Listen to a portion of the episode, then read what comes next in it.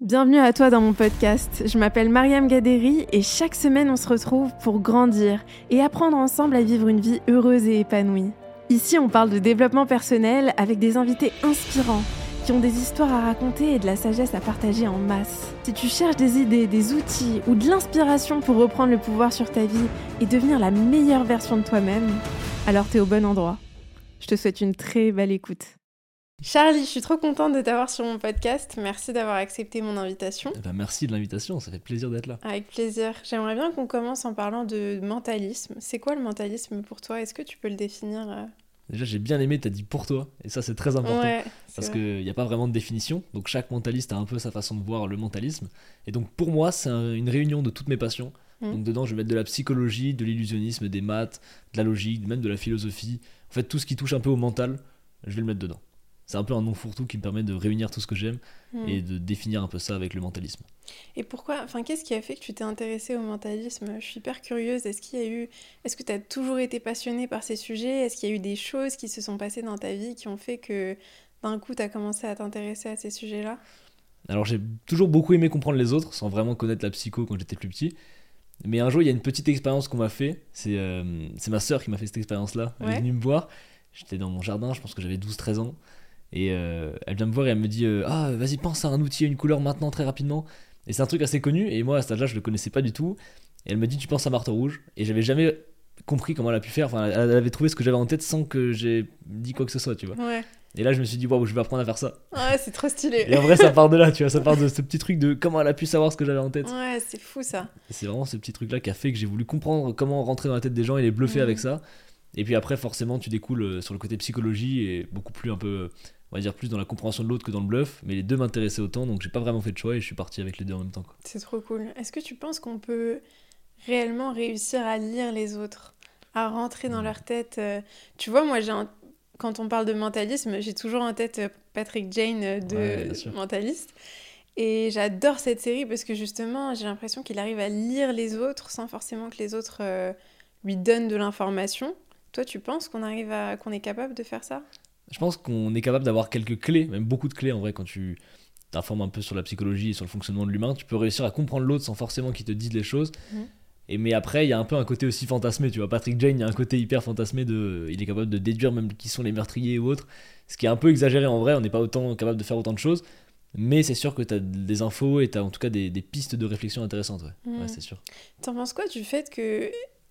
Est-ce que c'est vrai que finalement, presque toute l'information, enfin, la plupart de notre langage, il est non-verbal Tu peux nous parler de ça? Ça Ah ouais, souvent il y a cette idée de. euh, je crois que c'est euh, quelque chose qui dit euh, que 80% de notre communication c'est non-verbal et paraverbal. Ouais. Et le 20% vient du langage. C'est quoi paraverbal pour Euh, ceux paraver- ouais, paraverbal, c'est tout ce qui va être en rapport avec l'intonation, euh, le débit de parole, toutes les expressions qui sont liées au, au verbal mais qui sont pas dites directement dans les mots. Hmm.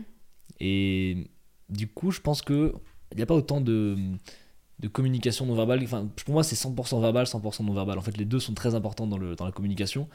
Et tu peux pas euh, comprendre l'autre en prenant uniquement son verbal en, en compte, et tu peux pas non plus le comprendre en prenant uniquement son non verbal. C'est un mix des Mhm. deux, mais c'est pas autant que ce qu'on l'estime, je pense. Je pense pas que ce soit 80% de la communication non plus. D'accord. Même si l'un va pas sans l'autre, forcément. Ouais. Parce que tu vois, on a tendance à. Moi, j'avais commencé quand je me suis intéressée à la psychologie à lire euh, des livres sur le langage corporel. Ouais. Euh, et ça va super loin, hein. ça va jusqu'à euh, le mouvement des yeux, le clignement Ouais. des yeux, le mouvement des pieds, tu vois, des trucs pas auxquels on n'a pas tendance à faire attention. Est-ce que c'est des choses que tu utilises dans le mentalisme? On va dire que moi je vais piocher dans plein de choses, donc je vais Mhm. piocher des choses dans la PNL, même si je fais beaucoup de tri là-dedans, et Ouais. aussi dans la science du langage non verbal, même si c'est plutôt une pseudo-science. Et l'idée c'est que tu pioches un peu ce qui t'arrange, parce qu'il n'y a rien qui est vraiment non plus vrai. Et euh, je pense que la première erreur qu'on fait quand on s'intéresse à ça, c'est d'associer un geste avec une signification. Ah ouais, c'est vrai. Et il n'y a aucun geste en réalité qui signifie quelque chose de précis. Si je croise les bras, ça peut soit vouloir dire que je suis contrarié, soit que j'ai froid, soit que je ferme mon corps pour t'écouter. Donc Mhm. en fait, ça peut vouloir dire plein de choses en fonction vrai. du contexte. Et donc le plus important, je pense que c'est plutôt le contexte à prendre en compte plutôt que Mhm. le geste en lui-même. Ouais, c'est vrai, j'avais lu quelque part qu'en fait, c'était souvent des. Ils appellent ça, je crois que des, des clusters de. Enfin, c'est pas le bon mot, mais tu vois, un- plusieurs informations en Hmm. même temps qui font que là, tu peux te dire qu'il y a un. Ouais, Tu peux faire une conclusion. euh, Ouais, carrément. En général, les, les techniques utilisent le FBI, c'est ce qu'ils appellent des, des pins, des, point, euh, des points of interest. Mhm. Et l'idée, c'est que euh, tu vas essayer d'en récupérer à peu près 3 dans deux ou trois canaux différents. Les canaux, ça va être donc non-verbal, paraverbal, verbal, ça va être aussi le facial. Enfin, il y a beaucoup de canaux différents. Et l'idée, c'est quand tu arrives à avoir plusieurs de ces points d'intérêt, là, tu peux peut-être déduire qu'il y a quelque chose, que ce soit dans le mensonge ou dans le, Mm. une forte émotion ou autre. Et c'est vraiment sur ces côtés-là, mais ça veut pas non plus dire que euh, un pins euh, voudrait pas forcément dire une chose. C'est l'ensemble qui permet de déduire un peu la C'est situation. ça, quoi. Ouais. exactement. Et bien justement, tu as parlé de mensonges dans ton livre. Très Les amis, je vous encourage à aller acheter son livre, il est vraiment incroyable. Hack ton cerveau et celui des autres, deviens le maître du monde et retiens ta liste de courses grâce au mentalisme. J'adore le titre. il est génial et tu parles du mensonge dedans. Est-ce que on est capable de, de découvrir, enfin de savoir si quelqu'un ment? Est-ce qu'il y a des, des, des astuces, des techniques pour savoir si quelqu'un est en train de nous mentir Ouais, carrément. Il y a plein de techniques, plein de choses que tu peux essayer de, de décoder chez l'autre pour savoir si euh, il, il dit la vérité ou pas. Après, encore une fois, ça reste des indices de détection. Tu peux jamais vraiment être sûr. Mais euh, pour vous donner un petit indice, pour te donner un petit truc, je pense que la chose la plus importante quand tu t'intéresses au mensonge, ça va être la baseline. Ok, alors parlons de ça. Ouais. C'est intéressant. C'est quoi la baseline? Donc pour résumer très simplement, ça va être le comportement de la personne quand elle est dans un état normal. Hmm. Donc par exemple, Ah, euh, si t'es naturel, là si t'es dans ta position naturelle en étant sur la chaise comme ça avec les jambes croisées, ça a tendance à être ta baseline. Ça veut dire que t'es plutôt à l'aise et que vu que ça fait déjà 10 minutes que t'es comme ça, c'est ta position normale actuellement. Mhm. Mais si, euh, je sais pas, on parle d'un sujet par exemple qui va te toucher, tu vas commencer à décroiser les bras, tu vas commencer à parler peut-être plus vite, à moins regarder dans les yeux, mais là ta Hmm. baseline change. Et donc là on peut en déduire que t'es perturbé euh, d'une façon ou d'une autre par le sujet, tu vois. C'est vrai, c'est trop vrai. Donc en fait, euh, c'est un peu... si tu connais... Ouais, il faut, déjà, il faut bien connaître la personne pour savoir et l'observer déjà, savoir ce Il faut, ouais, dans un premier temps, il faut quand même observer la personne, pas forcément bien la connaître, tu vois. On pourrait Mhm. s'être rencontrés il y a 10 minutes et je pourrais déjà avoir déduit ce que je t'ai dit là, Ah, tu vois. ouais. Donc en fait, ça va vraiment dépendre euh, de ce que tu peux observer de la personne dans son état normal quand tu es certain ou certaine qu'elle n'a pas une, une émotion en elle qui est très forte. Tu vois. Il y a une question qui me rend curieuse parce qu'il y a beaucoup de gens qui disent, euh, tu vois, euh, si quelqu'un euh, n'ose pas te regarder dans les yeux, c'est que cette personne te ment ou c'est qu'elle n'est pas honnête et tout. Moi, mon, mon point de vue là-dessus, c'est que c'est pas forcément vrai parce que ça m'est arrivé de pas réussir à regarder quelqu'un dans les yeux, mais par pure euh, insécurité. Mais cette insécurité, elle venait de moi, elle venait pas de la personne. enfin, tu vois, si je suis mal à l'aise euh, ou je sais pas, j'ai pas confiance en moi, je vais Hmm. pas oser regarder quelqu'un dans les Ouais, yeux. complètement, ouais, carrément. Donc, euh, t'en penses quoi, toi? Eh ben, en fait, paradoxalement, on pense que quelqu'un d'honnête va te regarder dans les yeux. Hmm Et en général, ce qui est assez drôle, c'est que c'est l'inverse. Ah, en général, c'est plutôt les gens qui vont avoir tendance à mentir, qui vont te fixer dans les yeux pour plein de raisons. Ça peut être pour essayer de te convaincre qu'ils disent la vérité, ça peut être parce qu'ils veulent voir si tu gobes leurs mensonges. Mm. Et toutes ces raisons font qu'ils vont avoir plus tendance à te fixer dans les yeux que quelqu'un qui dit la vérité et qui va par exemple peut-être lever les yeux parce qu'il se souvient de quelque chose, qui va te raconter, etc. Donc le regard, en vrai, étonnamment, quand on te fixe dans les yeux, c'est plutôt louche, en vrai. Ah ouais, c'est intéressant. Mais vu que dans l'idée globale que les gens ont de ça, ils pensent que c'est la vérité, bah ça fausse un peu tout quoi. Parce que t'as beau Ouais. dire la vérité et peut-être pas forcément être à l'aise à regarder dans les yeux et du coup tu vas passer pour un menteur alors que pas du tout. vois. c'est vrai, c'est vrai, Ouais. c'est ouf. Il y a un autre, euh, il y a un autre sujet qui m'intéresse, c'est justement dans le livre, tu parles du fait que parfois on fait des faux sourires, des vrais sourires. Comment est-ce qu'on sait si quelqu'un est vraiment nous sourit vraiment ou nous sourit ou fait semblant de, de sourire? Hyper intéressant.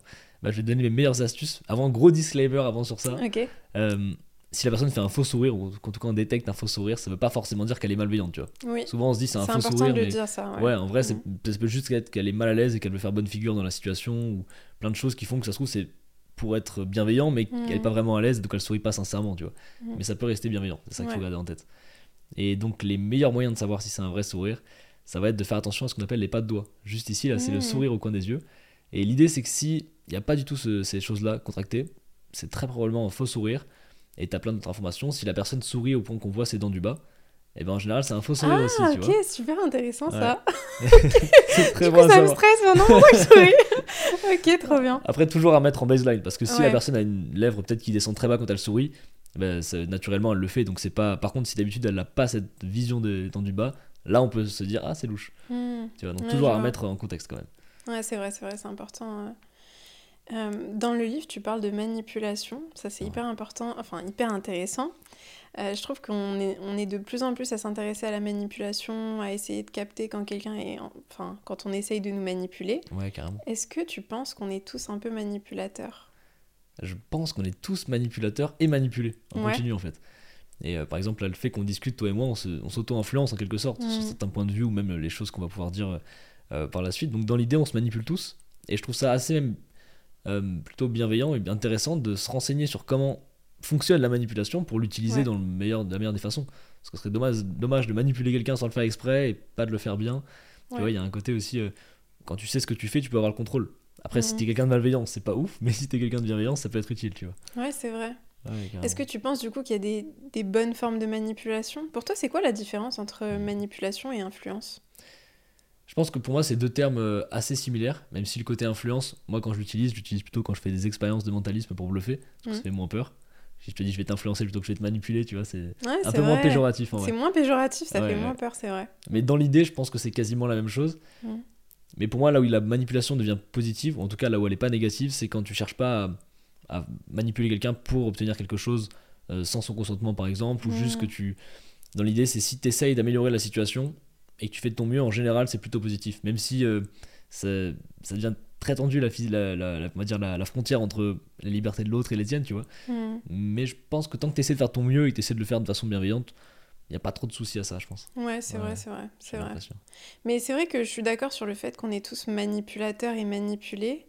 Tu vois, même le fait, par exemple, enfin, par exemple, euh, être parent, éduquer un enfant, je trouve qu'il y a beaucoup de manipulation là-dedans, tu vois. Ouais, carrément. Enfin, tu dois influencer ton enfant dans un sens pour...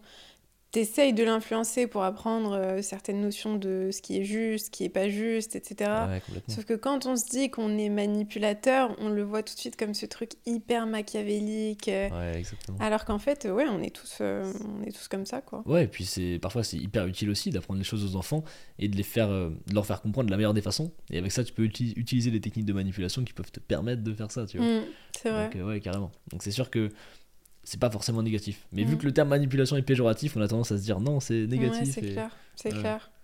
Et je suis curieuse euh, parce que vu que tu parles beaucoup du cerveau, est-ce que t'es quelque chose qu'on entend souvent, c'est euh, on n'utilise que 10% de nos, Mm. nos capacités cérébrales, on n'utilise pas le plein potentiel de notre cerveau. Est-ce que c'est vrai ça? Est-ce qu'il y a des, est-ce que euh, parce que j'entends tellement de choses différentes là-dessus. Ouais, carrément. Est-ce qu'on n'utilise que très peu de Alors, on utilise tout notre cerveau en continu. On Mhm. utilise vraiment toutes les parties du cerveau. Après, euh, on n'utilise pas 100% du cerveau constamment, parce qu'il y a des parties qui sont là plutôt qui vont s'activer quand on dort, d'autres quand on réfléchit, quand on pense, quand on médite, quand on dort, quand on lit.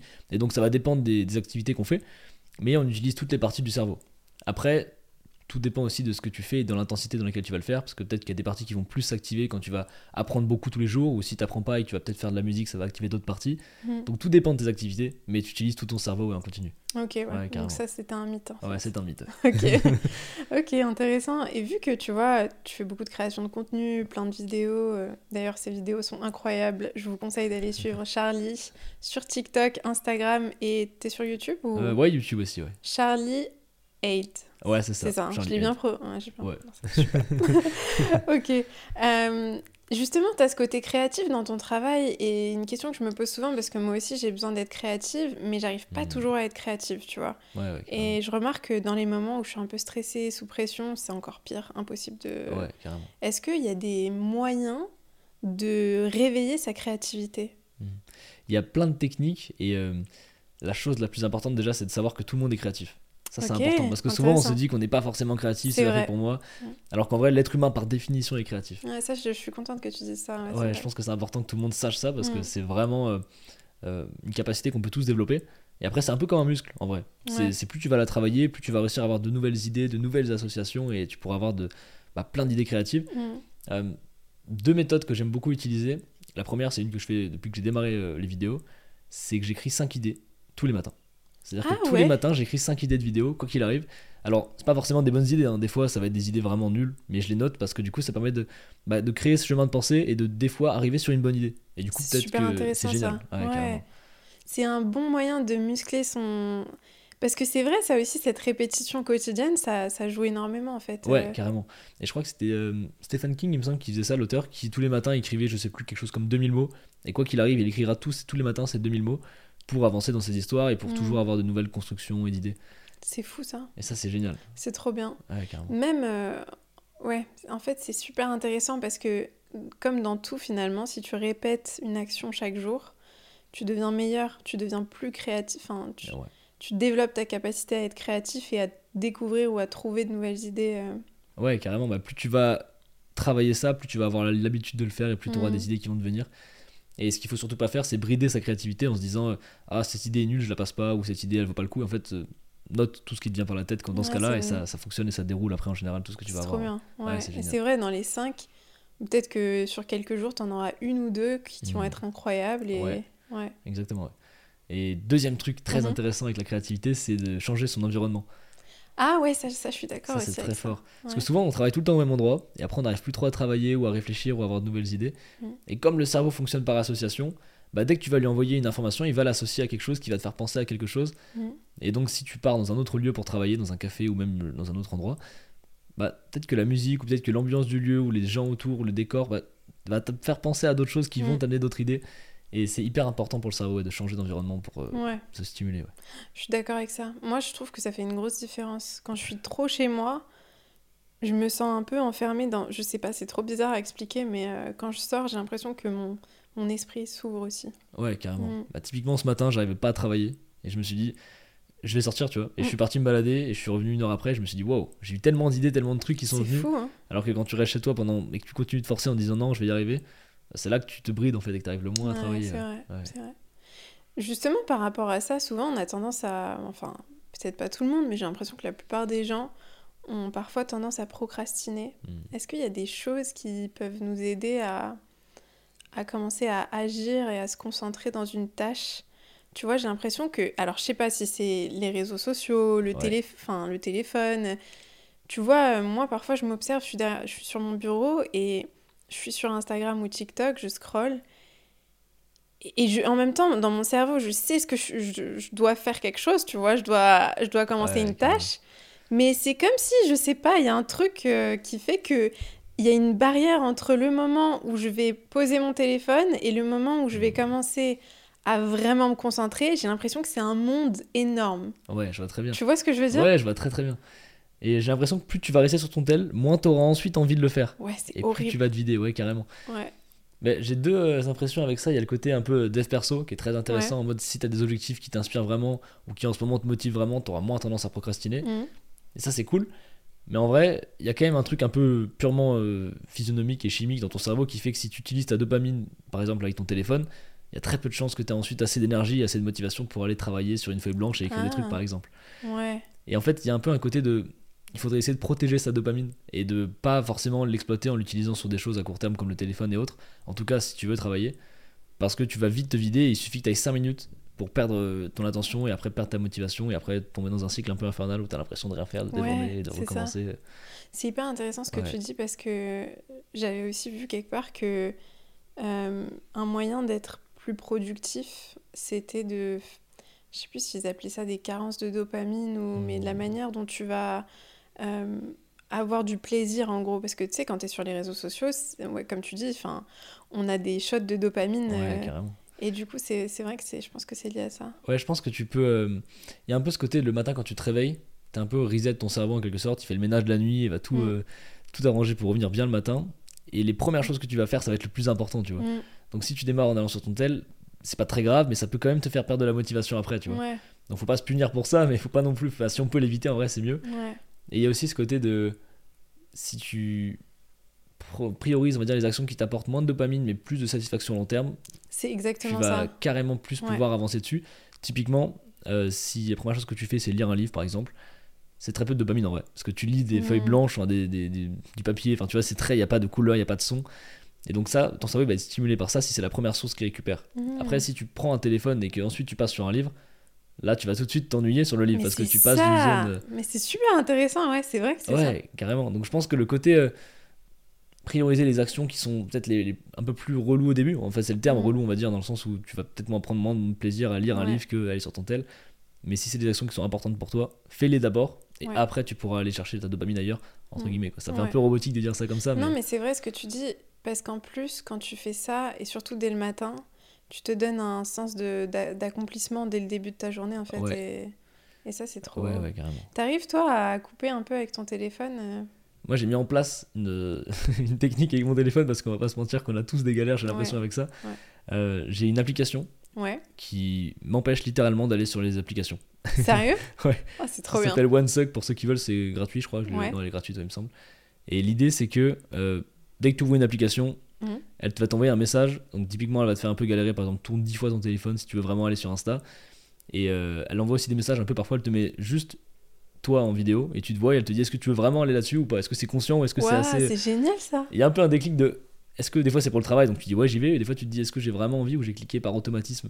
Mais ça, ça t'aide vraiment ça, Et ça- c'est ça c'est à dire que ça m'empêche d'aller sur l'application carrément si je veux y aller ça me prend à peu près une ou deux minutes pour ouvrir l'appli tu vois C'est génial. OneSec, ça s'appelle? Euh, ouais one sec comme one second mais sans le- Ok, trop bien. Bah moi, je vais la télécharger. c'est vraiment pratique en vrai de ouf trop, Ouais, c'est génial Et, euh, et un autre, euh, bah, justement lié à la concentration, au fait de, de réussir à, à se concentrer sur des tâches, est-ce que tu as des, t'as des conseils pour réussir à vraiment rentrer dans des états de concentration profonde Parce que justement, moi je sais que la méditation, par exemple, ça m'a aidé. Ouais. Le fait de, d'essayer de, de me focaliser sur rien ou de me focaliser, par exemple, sur ma respiration, ouais euh, juste travailler ma, ma capacité à me concentrer sur une chose que je choisis intentionnellement. Euh, Est-ce que toi, il y a des choses qui t'ont aidé ou que tu pourrais partager? Hum, moi la technique que j'aime beaucoup pour la concentration c'est euh, mettre une playlist de musique Ah ouais, qui bien. revient à chaque fois que je vais me mettre en mode concentration.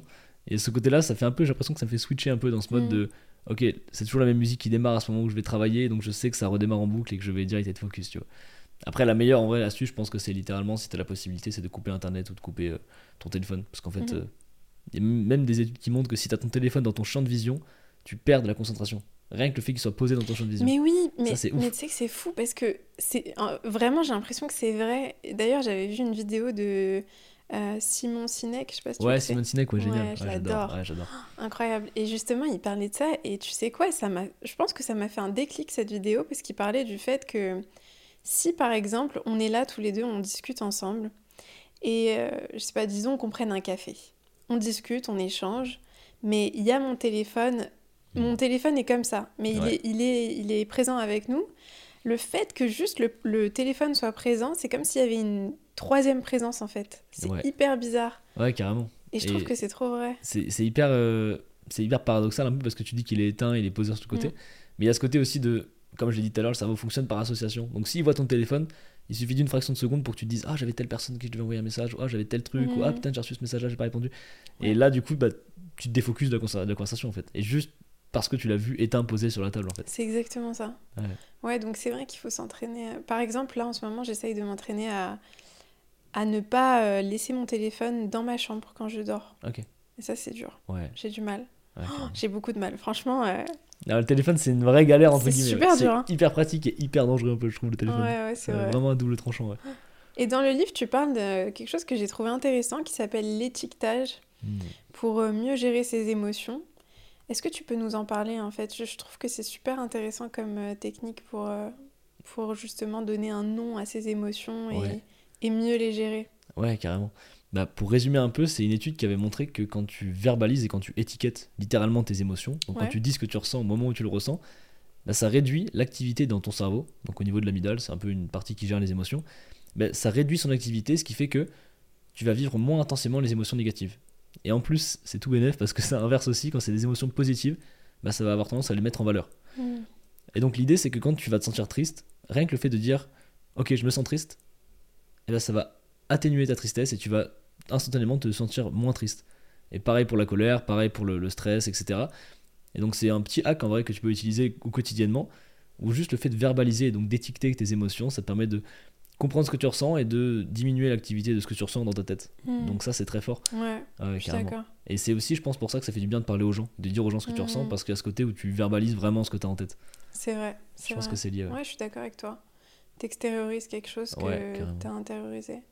Est-ce qu'il y a, hum, il y a quelque chose que t'as découvert sur le cerveau qui a eu un impact profond sur ta vie, qui a changé vraiment euh, Ok, j'aime bien la question. Euh, quelque chose qui aurait changé vraiment ma façon de.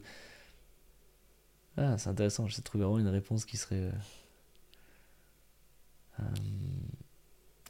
Quelque chose qui aurait vraiment fait un déclic dans ma façon Ouais. de voir les choses ou de. ouais, qui t'a impacté, tu vois, où tu Ouais. t'es tu t'es rendu compte que finalement, euh, bah, t'avais peut-être une croyance sur toi-même, sur le monde, Mm. mais en découvrant les capacités de ton cerveau ou ce qu'il est capable de faire, ça t'a peut-être débloqué quelque chose. Euh, je pense que là où ça m'a fait le plus gros déclic, c'est de se dire que quoi qu'il arrive, tu peux toujours évoluer. Le côté plasticité cérébrale, je pense que Mm. c'est vraiment ce côté-là qui m'a fait dire que euh, même si ça peut diminuer un peu avec le temps, etc., tu peux toujours changer et recommencer et améliorer. Et typiquement, quand j'étais petit, j'étais très timide. Donc je sais vraiment pas parler aux gens et euh, dès que je parlais, je devenais très rouge. Enfin, c'était vraiment. Tu vois, on n'y croirait jamais quand on te voit maintenant. Ouais, Enfin, carrément. C'est hyper paradoxal avec le fait de faire des vidéos, de faire de la scène, Ouais. tu vois, ça n'a rien à voir. Et je pense que ce qui m'a fait vraiment un déclic, c'est de se dire qu'en faisant des, des petites actions, ton cerveau s'habitue. Et puis tu commences à avoir une sorte d'adaptation un peu hédonique, tu vois, de dire que bah, ça, ça devient basique et donc euh, je vais aller au-dessus. Et puis de plus en plus, tout devient basique et tout devient de plus en plus accessible. à- ouais, exactement. ouais. Ouais.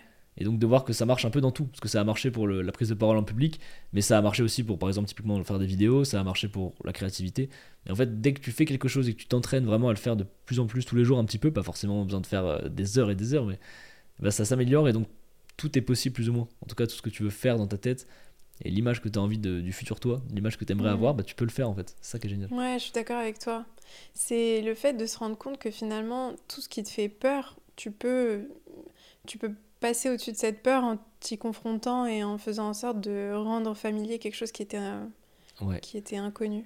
Ouais, carrément. Je pense qu'il y a ce côté de. En fait, la peur, c'est purement irrationnel, sauf Mhm. les peurs qui sont liées à la mort, forcément, mais sinon, les peurs mentales, vraiment, c'est irrationnel. Et tu sais qu'en t'en rapprochant, plus tu vas t'en rapprocher, paradoxalement, plus ça va devenir un petit chaton, tu vois. Mmh, L'ombre du lion, Ouais, ça se transforme en chaton, tu vois. C'est vrai. Il y a ce côté-là. Il y a vraiment, tu vois, par exemple, quand je pense euh, à, à la prise de parole en public, c'est une des plus grandes peurs la plupart des gens. Je crois qu'il y avait une étude qui a été faite aux États-Unis qui avait montré que les gens disaient avoir plus peur de parler en public que de mourir. Ok, hyper intéressant. Ouais. Et euh, je crois que c'était 80% qui avaient répondu ça. énorme, ouais, en tout cas, une, une très grosse stat. Et ça m'avait vraiment marqué. Je me suis beaucoup posée dessus parce que moi, j'ai toujours eu super peur de parler en public.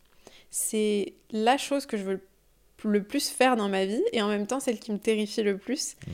Et j'ai l'impression que hum, c'est lié à notre peur du rejet ou notre peur de de pas être euh, je sais pas. Je, je me demande, euh, justement, toi qui étais timide avant, comment est-ce que tu as fait pour euh, parler en public euh, Aujourd'hui, tu as l'air de super bien te débrouiller dans ce domaine? Ouais, aujourd'hui, j'ai plus vraiment de problème avec ça. Mhm. Et euh, typiquement, j'ai vraiment démarré avec des actions très basiques. Ouais, En fait, j'ai vraiment démarré avec des choses. euh, J'étais avec mon meilleur pote et on allait tous les. J'étais à Nice à l'époque. Et tous les mercredis après-midi, on allait sur la promenade des Anglais et on parlait à des gens. Et vraiment, les premiers jours, c'était euh, bonjour, vous avez l'heure. Et on était vraiment terrifiés de faire ça. On n'arrivait pas, des fois, on mettait une heure avant de parler à la première personne, tu vois. Waouh, c'est ouf C'est c'est vraiment. On on n'osait pas. Et puis, semaine après semaine, on s'est rendu compte qu'on pouvait aller un peu plus loin. Donc, au début, on commençait à leur demander un peu plus de détails. Par exemple, vous passez une bonne journée. Les gens sont en mode qu'est-ce qu'il fait? Mais au final, tu parles un peu avec eux. Et puis après, on commençait à faire des blagues. Après, on leur disait où est la mer? Alors qu'on était vraiment sur la promenade au bord de la mer, tu vois. Donc, on faisait un peu des vannes sur ça. Et puis, euh, plus en plus, tu prends du plaisir. Et après, tu dis ok, maintenant, ça me challenge plus vraiment de parler à des inconnus. Tu Donc tu essaies d'aller un peu plus loin, ouais, Ouais. c'est ça. Et puis, step après step, en vrai, tu t'améliores et tu. Là où c'est satisfaisant, c'est que le progrès est très rapide en fait. Mhm. Tu te rends compte qu'après 2, 3, 4 essais, tu vas déjà être beaucoup plus à l'aise. C'est super, euh, c'est un super conseil ça, d'y aller étape par étape et de, peu importe à quel stade on est, de se dire, bah là, comment est-ce que je peux me challenger un peu, sortir de ma zone de confort un petit peu et petit à Ouais. petit. euh, c'est... Et justement, ça me fait penser à ta vidéo dans le métro que j'ai Ouais. adoré, mais vraiment adoré. Merci. Vraiment, pour moi, c'est la meilleure vidéo que j'ai vue sur les réseaux sociaux. Ok, Je te le dis, non, vraiment. Bah, merci beaucoup. Parce qu'elle m'a vraiment marqué cette vidéo dans le sens où t'es pas juste chez toi. Alors pour redonner du contexte, t'es dans le métro et tu parles du fait du regard des autres et à quel point les peurs qu'on a sur le regard des autres, on les projette alors que finalement les autres ne pensent pas vraiment à nous. Ouais, Ils sont ouais. vraiment focalisés sur eux-mêmes et eux-mêmes projettent leurs peurs sur nous. Enfin bon, c'est euh, c'est hyper intéressant ce que tu dis. Et en fait, ce qui m'a marqué, c'est que t'es pas juste dans ton canapé comme ça, derrière ta caméra, à parler du regard des autres. T'es dans le métro, il y a des gens, les gens te regardent, donc t'es vraiment confronté au regard des autres pendant que tu fais cette vidéo. Est-ce que tu peux nous parler du regard des autres? Pourquoi est-ce qu'on a tant peur du regard des autres? Et aussi, pourquoi finalement c'est une illusion d'avoir cette peur? Bah, je pense que déjà, il y a un côté euh, peur du rejet, comme tu l'as dit tout à l'heure. Mhm. Il y a ce côté où je pense que c'est une théorie évolutionniste, donc euh, elle est intéressante. Dans l'idée, c'est que dans l'évolution, si tu te fais rejeter, tu sors du groupe et tu as peu de chances de survivre. Donc forcément, ton cerveau, il fait tout pour éviter de, de se faire Mm. rejeter par peur de mourir. Sauf qu'aujourd'hui, c'est totalement irrationnel. C'est-à-dire que si tu vas dans le métro crier euh, bonjour, là, il va rien se passer du tout. Même si tu te fais rejeter par les gens, tu vrai. vas survivre et il y aura aucun problème vrai. avec ça. Donc j'ai l'impression qu'il y a un peu ce côté de réflexe de survie qui nous est maintenant inutile en fait. Mm. Et je pense que c'est là peut-être une des raisons principales pour lesquelles on n'ose pas parler en public et on a toujours peur que les gens nous jugent et que ça se passe mal. Et ce qui est marrant, c'est que la plupart du temps, les gens sont sympas. Quand tu Ouais, parles en vrai, public, t'as toujours peur qu'il se passe un truc. Euh... T'imagines le pire et les gens sourient ou rigolent ou applaudissent et tu dis ok, cool. Ouais, En vrai, ça va. finalement. Mais aussi, je trouve que les gens respectent le fait de, de monter sur scène ou de prendre la parole devant tout le monde parce que on a tous, euh, je pense, le même. Enfin, je pense que la plupart des gens auraient peur de faire ça, donc ils respectent l'acte en lui-même. euh. Ouais, je pense que souvent les gens vont se dire waouh, j'aurais pas fait ça. Ouais, Et c'est ça qui fait qu'ils vont justement t'écouter et, ouais. et trouver ça vraiment cool. Mm. Ouais, carrément. Mais du coup, c'est ce que tu disais dans la vidéo, c'est que finalement, la plupart des gens sont focalisés sur eux-mêmes. Ouais. Et, et tu vois, ça m'a fait réfléchir et je me suis dit, c'est vrai, parce que même si, je sais pas moi, je suis dans le métro ou je suis dans la rue et il y a quelqu'un qui fait un truc et qui se met en scène un peu, tu vois. Disons que moi, je juge cette personne, mais je vais la juger sous le, à travers le prisme de, de ma vision des choses Mhm. par rapport à moi, c'est-à-dire que je vais la juger comme je me jugerais moi, en fait, finalement, Ouais. tu vois. Et si moi, je me jugeais pas, je serais incapable de juger cette personne, tu vois ce que je veux dire? Ouais, Donc finalement, c'est juste que je projette mon propre jugement sur elle. Et du coup, ça, ça m'a fait réfléchir et je me suis dit, mais c'est vrai que finalement, personne nous juge vraiment s'ils se jugent pas eux-mêmes. Ouais, carrément. Et ouais, j'aime beaucoup. Il y a une phrase que j'aime beaucoup qui résume un peu ça c'est tout le monde se considère comme le personnage principal de son histoire. Ouais. Et c'est vraiment ce délire-là, quand tu comprends ça, tu sais que les gens bah, vont toujours te voir comme un personnage secondaire en fait. Mm. Et quand tu comprends ça, du coup, tu te sens un peu plus déjà détaché. Et Ouais, c'est vrai, vrai. que le niveau du jugement, je pense que si tu juges beaucoup les gens, tu auras tendance à avoir très peur qu'ils te jugent aussi. Et en même temps, c'est pas forcément euh, cool parce que c'est pas très agréable de juger, mais tu fais pas forcément exprès. Des fois, tu vas avoir des pensées, tu contrôles pas forcément toutes tes pensées. Mm. Mais il faut juste être ok avec ça. Je pense que quand t'es ok avec toi, tu peux être plus facilement ok avec le regard des autres aussi. Quoi. Ouais, c'est vrai, je suis d'accord avec ça. Est-ce que c'est là ouais. Est-ce que tu aurais un conseil à donner à ceux qui nous écoutent pour mieux utiliser leur cerveau, pour euh, exploiter un peu plus les capacités de leur cerveau, qui auraient un impact euh, sur leur vie quotidienne? Je pense que le plus le meilleur conseil, en tout cas celui que je me donnerais à moi du, d'il y a Ouais. 5 ans, tu vois, ça serait euh, euh, apprendre tous les jours, quoi que ce soit, quoi que tu préfères apprendre, si c'est de la physique, si c'est des maths, si c'est euh, Mm. de l'histoire, si c'est juste euh, peut-être de la psycho, n'importe quoi, en vrai, n'importe quel sujet, même de la musique. Juste apprendre des choses, même si c'est 10-15 minutes par jour.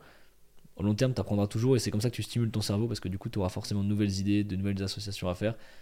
Et il y a une période de ma vie où j'ai un peu arrêté d'apprendre. Quand je suis parti du lycée et que je suis arrivé en école d'ingé, j'ai un peu à ce moment-là juste appris les cours, donc tu apprends toujours des choses, mais j'avais plus d'apprentissage personnel, tu vois. Ah, intéressant. Et ça a duré quand même bien un an, la première année où j'y étais.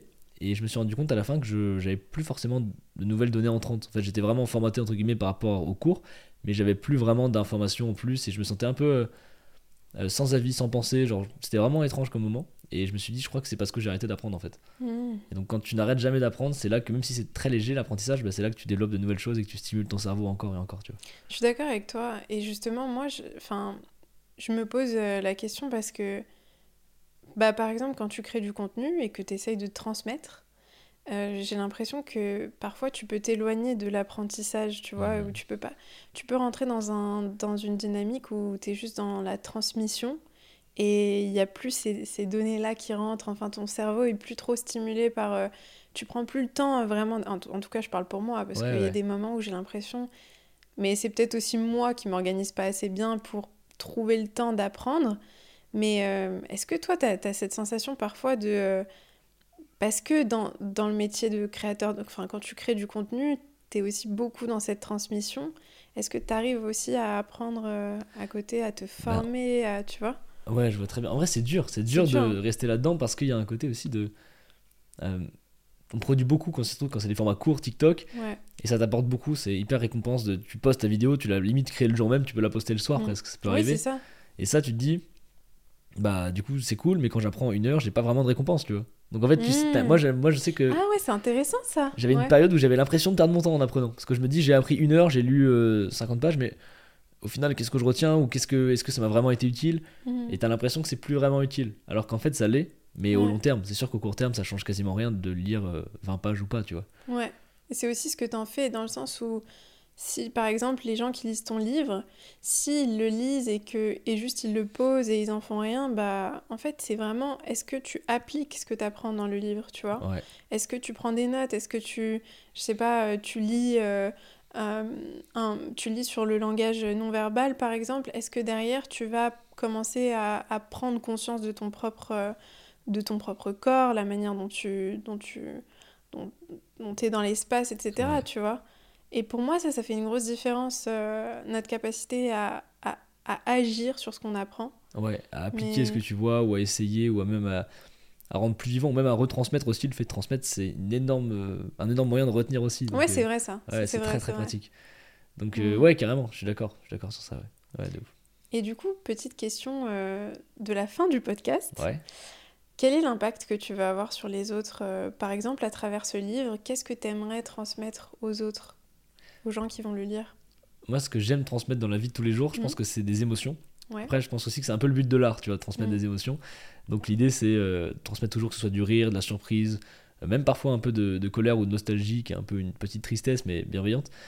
Et à travers le livre, donc, j'essaie de transmettre des connaissances qui peuvent permettre aux gens de vivre des émotions ou de vivre des, des nouvelles expériences et de vivre aussi pas mal d'humour. J'essaie de mettre pas mal d'humour dans le livre, Ouais, histoire de c'est vrai, des... je suis d'accord, ouais, c'est drôle. Cool. Il y a des petites punchlines Ouais, euh, très de drôles. des ouais. petites phrases. Mais globalement, pas que pour le livre, mais dans tout ce que je fais, j'essaie de d'avoir une finalité de transmettre des émotions. Quoi. Mm, Ouais, je trouve que c'est je trouve que c'est beau même à travers tes vidéos. euh, c'est cool parce que tu as différents formats, tu vas vers les gens, tu fais euh, des micro-trottoirs, enfin tu Ouais. vas dehors, tu... c'est trop trop cool. Donc euh, je vous invite tous à aller suivre Charlie. De toute façon, on va mettre tes, on va mettre euh, tes réseaux sociaux euh, en dessous. Trop cool. Et bah voilà, bah, je te remercie. hein. Bah, C'était trop cool. merci à toi, j'ai passé un très bon moment. Moi très, aussi. très cool. Merci. Génial, merci. Trop cool.